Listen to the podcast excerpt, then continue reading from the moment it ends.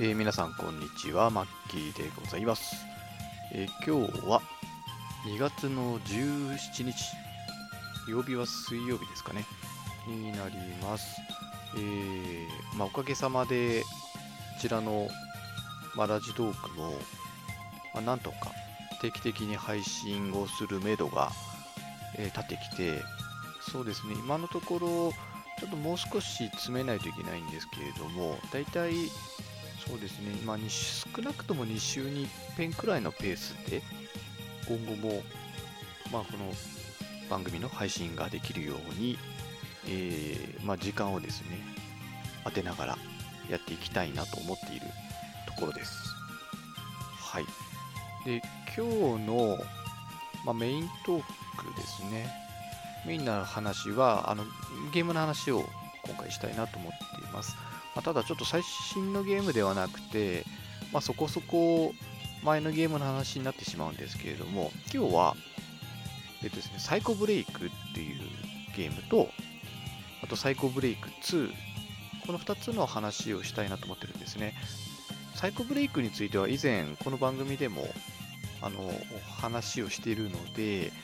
まあ、ちょっとそれと被る部分はあると思うんですけれども、まあ、そのあたりの話を、ま、できたらなと思っております。まあ、オープニングですけれども、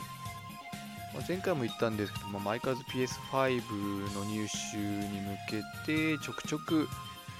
あの、よす、なんですかね、その予約のための抽選を応募しては落選するっていう毎日を送っていて、今まだ今のところ手に入ってませんというところですね。まあ、まだまだ手に入る雰囲気にはないので、まあ、しばらくはこの状態が続くんだろうなっていうところですかね。あと何ですかね。最近ちょっと気になるところで言うと、ニュース、まあちょっと真面目な話になってしまうんですけど、この間あの、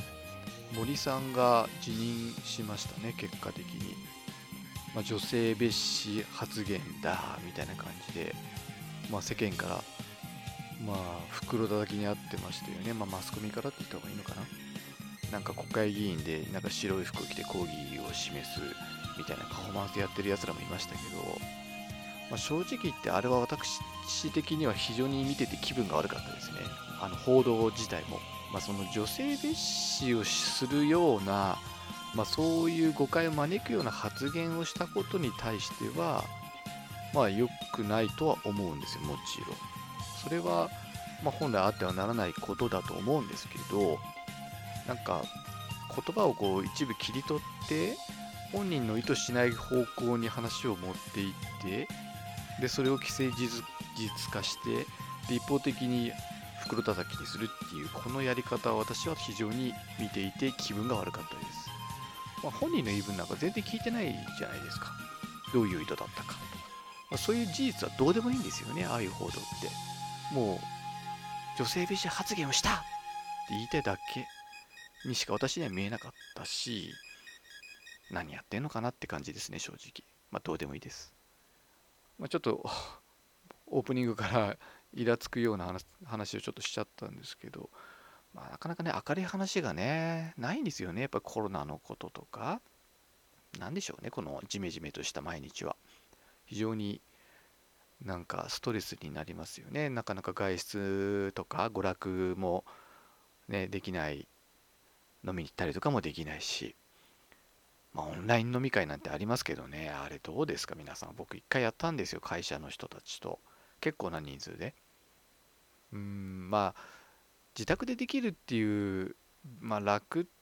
ていう部分はもちろんあるし、まあ、あれはあれでコミュニケーションの取り方としては、まあ、決して悪い手法ではないとは思うんで、まあ、別にそれを否定するつもりはないんですけどね。まあ、ただやっぱり顔を突き合わせないとなんか気持ち悪いなっていうのが僕はちょっと思いましたね。はい。あと気になるようなことってなんかあったかなと思って今ちょっと想像してみたんです考えてみたんですけどゲーム関連で言うとやっぱりなくて、まあ、なんか最近ちょっとね目玉のゲームなんかも全然ないですよねここ最近去年のまあ、11月に発売されたあのサイバーパンク2077、まあ、あのレベルの、まあ、ビッグタイトルって今年入ってから全然ないかなっていう感じですよね。まあ、あのゲームも、まあ、PS4 版が非常に、まあ、動作がね、あのバグが多くてすぐ落ちちゃったり処理落ちしたりとかして、まあ、固まってしまったりとかそういうことが多くて、まあ、ちょっとね、あの残念な結果になってましたけど、まあ、あるぐらいのビッグタイトルが、まあ、ちょっとここ数ヶ月出てないなっていう気はなんとなくしてますね。なので、まあ、5月のバイオハザードビレッジとか、あの辺りは楽しみではあるんですけれども、ちょっとなんか寂しい気はしますよね。なんかこう、盛り上がるようなゲームがいまいち出てないような気はするんですけどね。はい。まあ、ということで、あとまあ、今私がやってるのは、あの、ラスアス2の、まあ、グラウンドっていう一番難しいモードで画面、あの画面というか、まあ、プレイ動画をまあ、収録しては編集して YouTube にアップするっていう、まあ、作業を、まあ、毎日続けてるんですけれども今ようやくあれなんですよねあのエリー編が、まあ、一旦終わってアビー編に移ったあたりなので、まあ、全体で言うと3分の2ぐらい終わったのかなっていう感じなんですよねで今ね31本目ぐらい撮り終えたんですよそれでってことはこれパート50ぐらいまでいきそうな雰囲気ですね。ラッサス2に関しては。まあ、改めて、あの、一回僕、もちろんプレイしてるんですよ。発売されたのが去年の6月でしたっけ。6月で、まあ、発売されてから、まあ、1週間ぐらいで1回クリアして、その後もう1回、途中まで2周目やって、そこから触らなくなってしまったですよね。なので、まあ、しっかりまあ、やり込んでるのは、まあ、今回が初めて、まあ、1回目はねもうなんかなんとなくねあの、まあ、余裕もない感じでこうどんどん先進めてたんですけど今回はじっくり物語を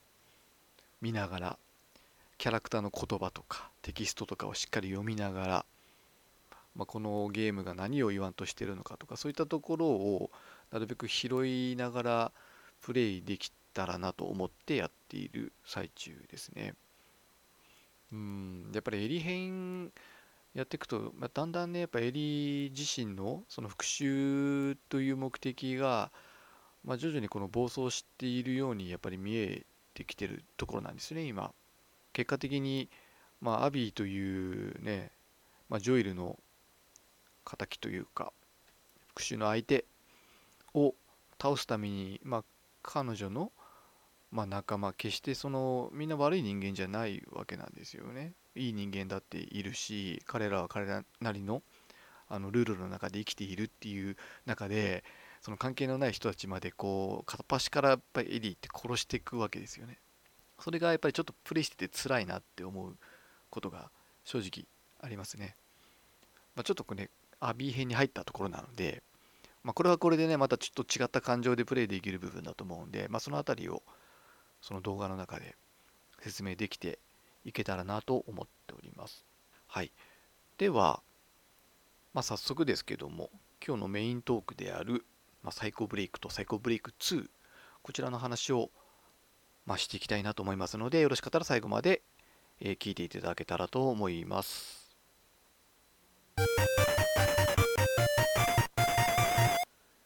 はい。ではですね、今日はゲームの話をしっかりしたいなと思っているんですけれども、まあ、いつも通り今日特になんかこうシナリオっていうかねあの何もない状態で、も頭の中であのこう話を、ね、想像しながら喋っているっていう状態なんですけどこのサイコブレイクっていうゲーム発売されたのが多分2013年とか14年ぐらいなんですよね。もうかなり78年も前のゲームなんですね。で私はあの発売当時これプレイしていてですぐにこの番組で、まあ、そのプレイした感想なんかもその時述べてるんですけど多分ねあまりいい評価ではなかったと思うんですねその時私の中で。だし、まあ、世間一般の評判も決して良かったとは言えない感じの何て言うんですかねその評価だったと思うんですねこのゲーム自体が。でそのあたりのちょっと話をしつつサイコブレイク2ではそのあたりどうだったのっていうところをちょっとつないで話していきたいなと思うんですけどその前にですね、まあ、そもそも私はあのサイコブレイクっていうゲーム結構好きなんですよ PS4 のホラーゲームの中ではもしかしたら一番好きかもしれないですね。まあ、ラサスがあるんですけど、ラサスとはだいぶベクトルが違うので、ま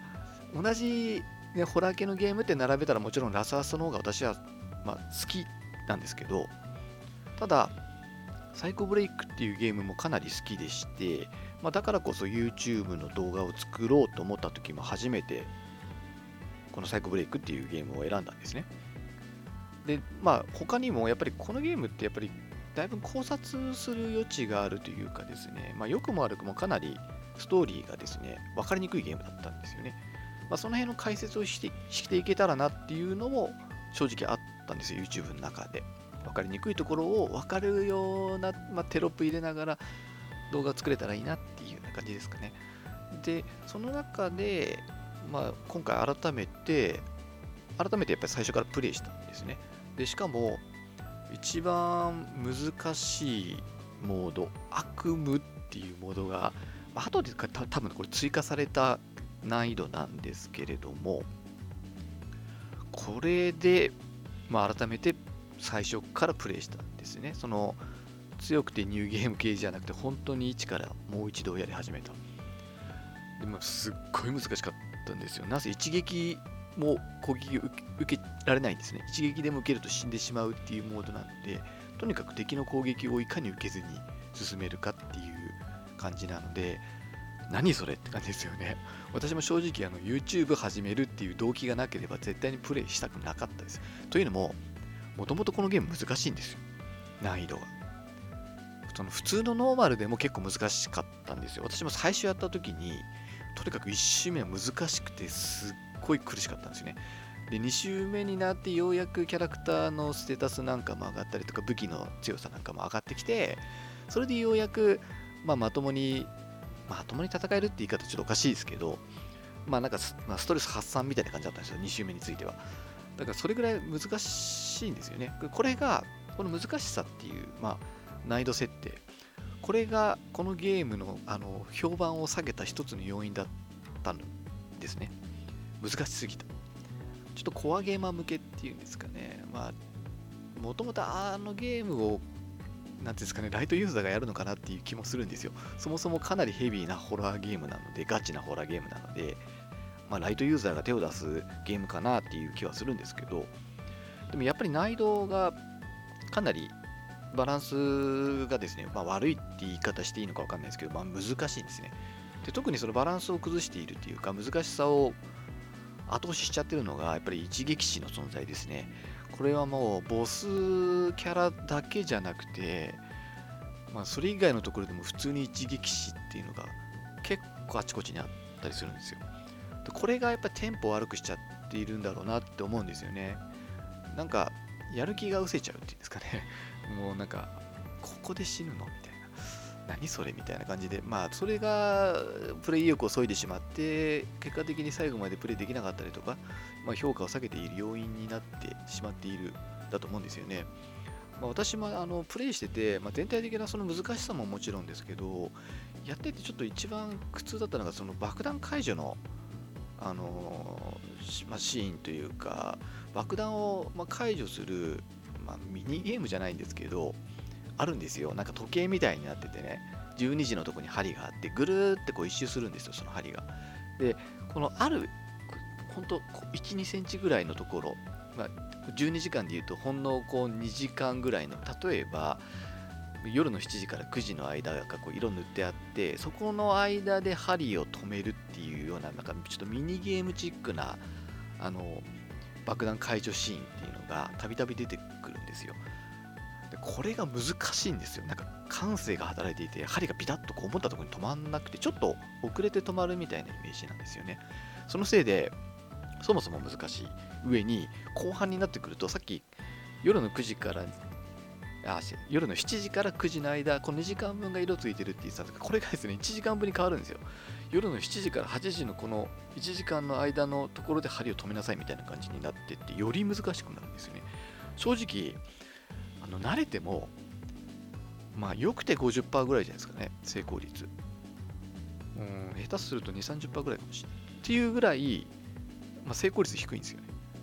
で悪夢って一撃でも死ぬって言ったから当然爆弾間違って爆発させるともう一撃で死んでしまうんですね。でせっかくここまでプレイしたのにこの爆発で死ぬのバカらしいと思っちゃうから結局やらないんですよね。あのやるメリットはあるんですよ。解除すると部品がもらえてクロスボウの矢を作る部品になるんです。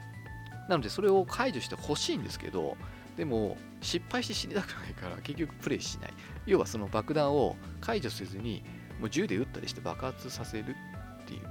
まあ、そういうプレイになってしまうこともあったりして、ま、要はこの辺のその難易度設定がやっぱりちょっと難しすぎてしまったっていうのが、まあ、このゲームの難,、まあ、難易度じゃない、えー、とこのゲームの評判を下げる、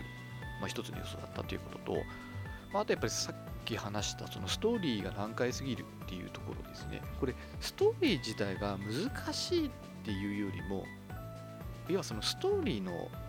り方が悪かったっていうんですかね。あのストーリーそのものが難しいわけじゃないんですよ。そのストーリーをプレイヤーにその伝える伝え方が悪かったっていうんですかね。なそれが伝え方が悪いがためにプレイヤーにそのストーリーが伝わんないんですよね。だからなんだこのゲームわけわかんないって終わっちゃう人が多分結構いたんじゃないかなって。で、私も1周目プレイした時全然ストーリー理解してなかったですよ、正直。何が起きてたのかよくわかんないけど、まあ、とりあえず終わったなみたいな、そんなノリだったんですよね。で、これってやっぱり、プレイヤーにこう提示するそのストーリーに対する情報、ストーリーのこう見せ方、そういったものがあまりにもちょっとこう、まあ、変化球すぎて伝わってなかったんだろうなって思うんですよね。まあ、例えばすっごいドキュメント読み込むとかもう行間を読むぐらいの勢いじゃないとこのゲームってストーリーって結構見えてこない部分が多かったんですよね。例えば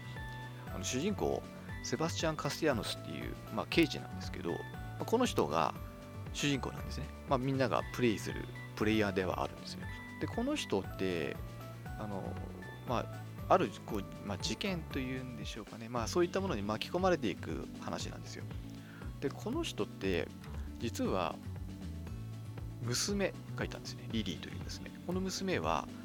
まあ、火事で死んじゃってるんですね。っていうのが、まあ、ドキュメントでわかるんです。あと妻も、まあ、当然いますよね。子供がいて。その奥さんもしかも刑事なんですね。マイラっていう刑事なんですけどこの人はですね失踪しちゃってるんですよ。いなくなっちゃってるんですね行方不明でそれ以外にも、まあ、ある事件を調査していくとどんどんこう行方不明になっていっている人がいたんですよこのゲームの中で。まあ、その中の一人みたいな感じなんですよね。でも結局ゲーム終わってみたら、その娘の家事について特に言及もないし、先ほどのそのマイラっていう奥さんについても、まあ、ほとんど情報が提示されないまま終わってしまうんですよね。なので何だったのかわかんないし、あとは思わせぶりな態度とか、なんかちょっとおかしな行動、まあ、セバスチャンから見れば主人公から見ればちょっとおかしな行動をしているその、まあ、相方っていうんでしょうかね。その、まあ、部下か。部下の刑事がいるんですけど、まあ、ジュディ・キットマンっていう女性なんですね、まあ、彼女がなんかちょっとこうセバスチャンとまた別のところでこう事件に絡んでいるっていう、まあ、そういう節は見えるんですけど、まあ、でも結局何なのか分かんないまま終わっちゃうんですよねその辺りも正直。なのでまあ、結局すごくいいシナリオなのにそれが伝わりきらずに、まあ、評価にもならない。評価を下げる結果にむしろ下げる結果になってしまうみたいな感じになっててちょっとまこう悪い循環が起きてたのがサイコブレイクっていう前作だったんですよね。すごいあの僕は大好きなんですよ。その、まあ、ちょっと簡単に説明すると要はこれって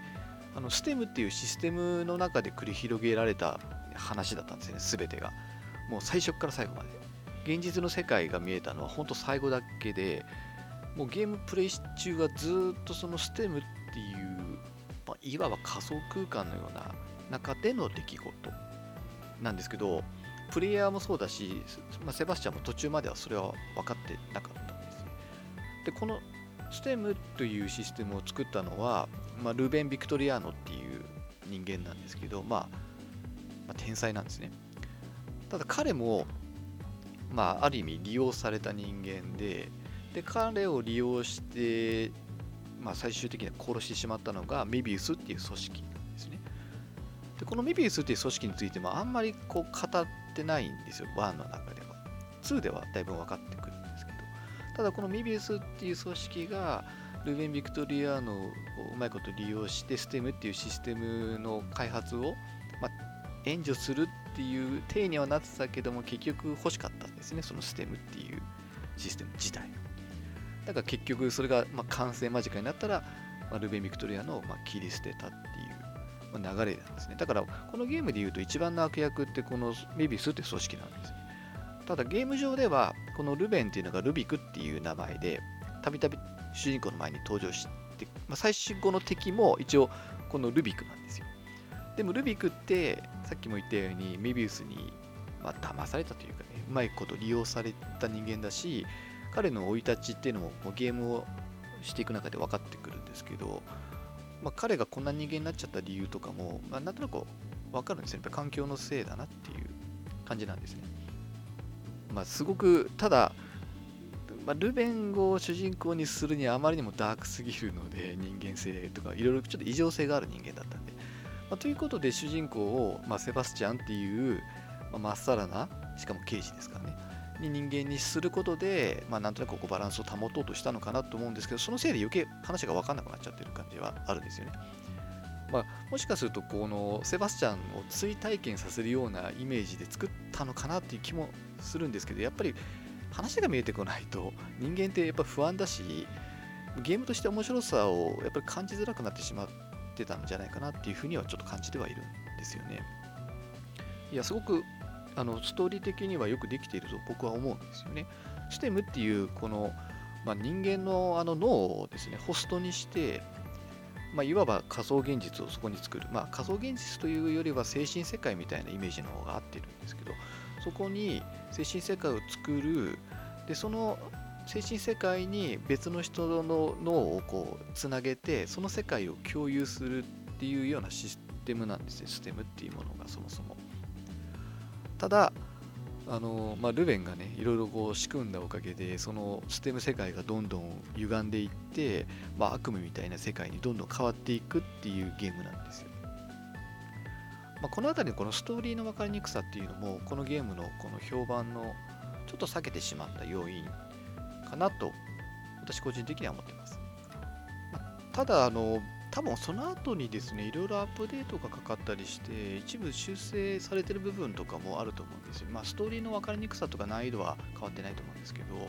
だかそのシステム的な面も若干ちょっと操作しにくかったり、やっぱりフレームレートが低くてカクカクしてたりとか、そういった部分もあったりとか、あと、あのレターボックスサイズって言ってこう上下にですね、黒い帯が最初ずっとついてたんですよ。で、結果画面がこう、全体の3分の2ぐらいになっちゃって、より画面も見づらいみたいな。これ、多分私前回話してるんですけど、ただ今はその黒い帯っていうのはもう消せるようになってたはずなんですよね。確か今だともう出てこないんですよ、デフォルトだと。そういったところは、きちんと、まあ、そのシステム的な不具合、不具合っていうか、まあ、そういうところは、まあ、一応改善はされてはいるんだと思うんですけどね。まあ、そういったところが、いろいろあって、残念ながらこのサイコブレイクの前作っていうのは、まあ、若干ちょっと微妙な評判になってしまったんですけど私はあの、まあ、ストーリーをですねきちんと理解してした上でプレイしたっていうのもあるんですけど、まあ、その上でプレイするとやっぱりこのゲームってすごい凝った世界観でよくできてるなって個人的にはすごく思うので、まあ、その辺がちょっともったいなかったのかなっていうところではありますね。で、あとですね、一応ですね、そのサイコブレイクの考察動画っていうのも私実は YouTube にアップしているので、まあ、もしその今言った話の深いところを知りたい方はそちらをまあ、ま、見ていただければなというふうに思います。で、まあ、それを踏まえて、まあ、サイコブレイク2をやった感想なんかも話していきたいんですけど、まあ、こちらについてはですね、あのまあ、そもそも評判が良かったんですね、サイコブレイク2に関しては。かなり良かったですね。あの一応 Steam でもこれって発売してるんですけれども、まあ、Steam のそのユーザーの評価っていうのを見ても、まあ、非常に好評ってなってるし、ま、実際にあの1の不評だった部分をしっかりリサーチして作り直したんだろうなっていうのが伺える内容だったんですよね。で私あのこのゲームですね発売当初その時持ってた Xbox One でやったのかな一回やってもまあ、その後プレイしなくなったのであんま覚えてなくてですねでぱ改めてせっかく1動画アップしたんだし2も改めてやってみようかなと思って、まあ、まあ中古で安かったから改めて買い直してでちょっと難しめですね。あの最高難易度ってセーブデータないと選べないのでこのゲーム。同じ悪夢っていうのがあるんですけど選べなかったんですね。なので一応ナイトメアっていうまあそれでも多分難しいモード。で改めて、まあ、2度目のプレイをしてみたんですよね。でやってみてやっぱ思ったのは全体的に難易度っていうのはかなり下がってましたね、うん、ボス戦もそうだしそれ以外のところあとまあいわゆるその一撃死というものはほぼ排除されてました。だからまあ理不尽に死ぬこともほぼなかったですね。あと敵の表現とかもだいぶマイルドになっていたなっと私は思いますまああれはあれでも十分気持ち悪いっていうんですかね まあそのゾンビゲームホラーゲームとしてはまあ気持ち悪いとは思うんですけどでもあの1のようなとんがった感じはなかったんですよね。だいぶマイルドだなって個人的には思いました。これは人によって良し悪しがあると思うんで、まあ、一概には言えない言えないですけど、あのだいぶマイルド。その血とかね、そういうグロテスクな描写っていうところではだいぶマイルドになってきた。あとストーリーですね。ストーリーも非常に分かりやすいストーリーになってましたね。まあ、これもだいぶ改善されてましたね。まず2やってて話が分かんなくなる人いないんじゃないですかね。非常にストレート、分かりやすい、目的も分かりやすいし、何が起きてるかも把握できるし、何が起きてるのか全然分かんねえっていう前作のような状況に陥ることもまずないですね。ストーリー分かりやすいんですよ。あの死んだと思ってた娘のリリーが生きてました。っていう話なんですね。その娘のリリーが実は、まあ、死んでなかったという衝撃の事実がわかるんですよね、もう冒頭で。で、その娘のリリーは実はその新しいステムという、そのステムというシステムにつながれていてホストになっていると。で、そのシステムが不安定になってしまって、あのまあ、外部から何もできない状態になっちゃってるから、もうステムの中に入って、まあ、その娘をどこにいるか探してくれ助け出してくれっていう、まあ、依頼というかですねそういう打診をジュディ・キットマンを通じて主人公は受けるわけですね冒頭に、まあ、最初はちょっと抵抗するんですけど、まあ、娘を助けるためですからね。結局は、まあ、スティムに再度入るっていうことになるっていうのがまず冒頭のストーリーなんですよね。わかりやすいですよね。何のためにステムに入るのか。それは娘を救うため。で娘を救うことが目的ですっていうまあしっかりとしたそのストーリーの軸があるのでプレイヤーはまあストーリー迷わないですよね。これだったら、まあ、あとその妻マイラのこともこの作品2作目ではしっかりと出てきます。ただちょっとこの辺り詳しく話すと、まあ、ネタバレになってしまうんですよ、まあ、これからもしかするとプレイされる方これを聞いてプレイしてみようかなってまあ、思っていただける方がもしかするといらっしゃるかもしれないのでその詳しい話っていうのはちょっと避けつつ話していきたいなと思うんですけど、まあ、その辺りのやっぱりストーリーの組み立てが非常に見てて分かりやすいですよね。まあ、1が分かりにくいのに比べると本当に真反対って感じですね。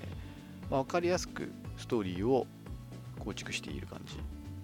で敵もまあ強い敵とか難しいことは難しいんですけど、まあ、少なくとも理不尽な死というのもないでまあだいぶホラー表現もマイルドになっあともう一つちょっと違う特徴があったのがそのオープンワールド的な要素が、まあ、特定のチャプターであったんですよね。これラサスでもあったんですけどね。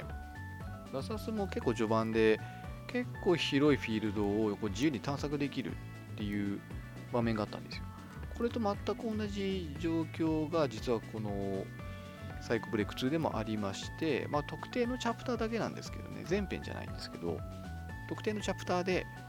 結構広いフィールドの中を自由に動き回って探索してストーリーを進めるっていう場面が何個かあったんですよ。2、3箇所ぐらいあったかな。それがね、楽しかったんですよね。すごく。かなり楽しかったんですよ。その探索する楽しさももちろんあって、まあ、結構やっぱ探索することで弾薬とか物資集まってくるから、まあ、そのプレイを有利に進めるためにもそうだし割とこうサブクエストっぽいものも結構あるんですよね。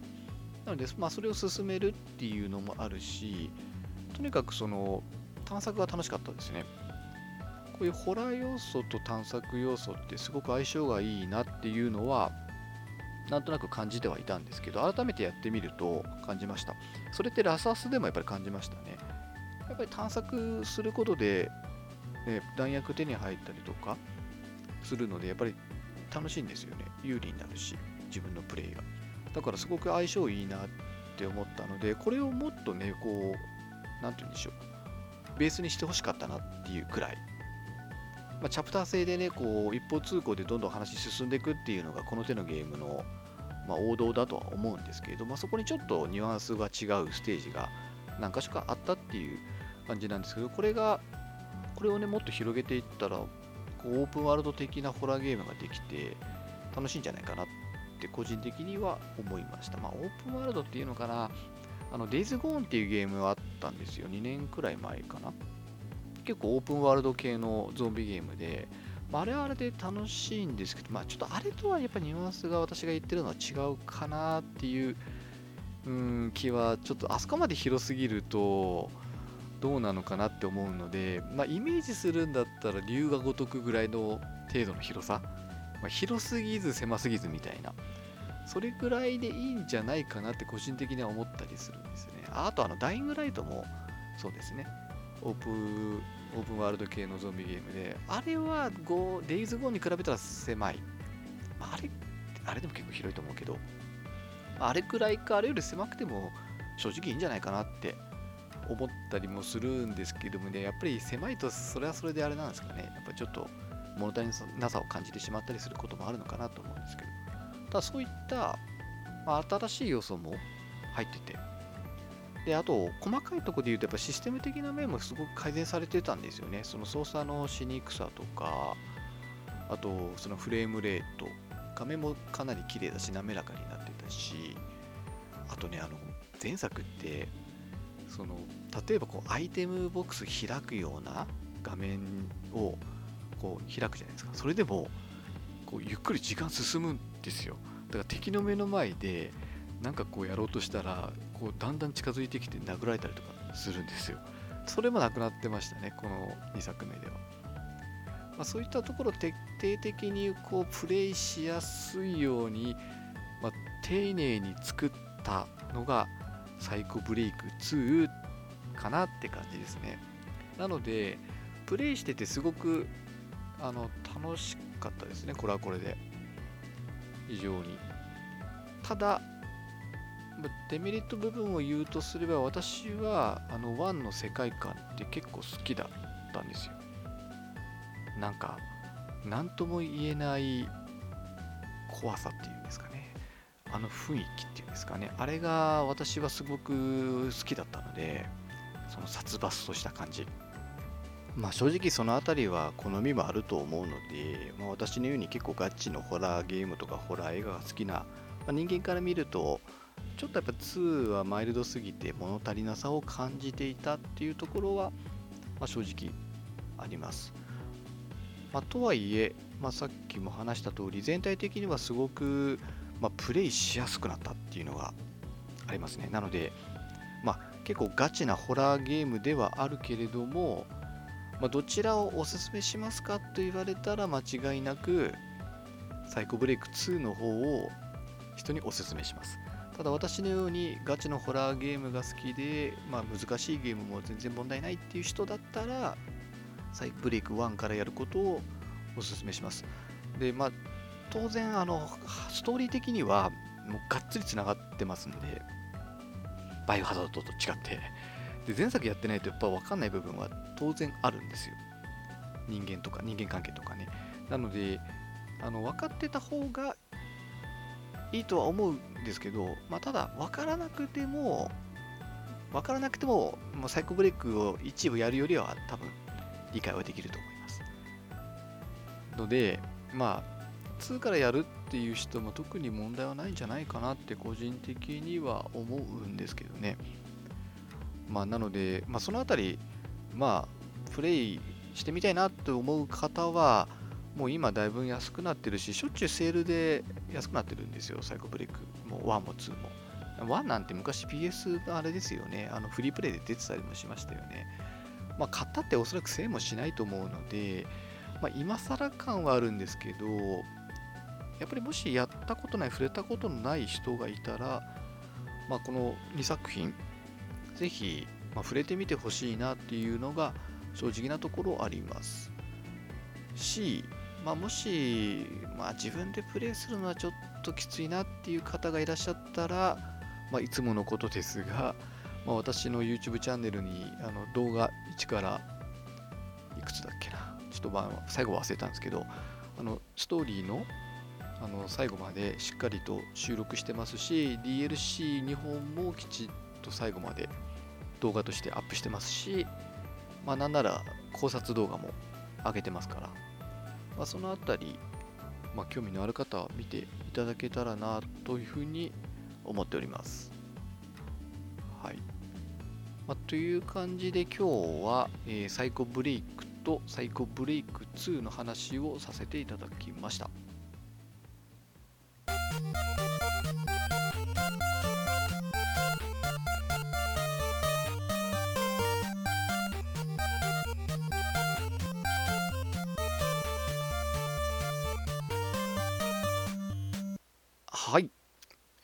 ことで今日は、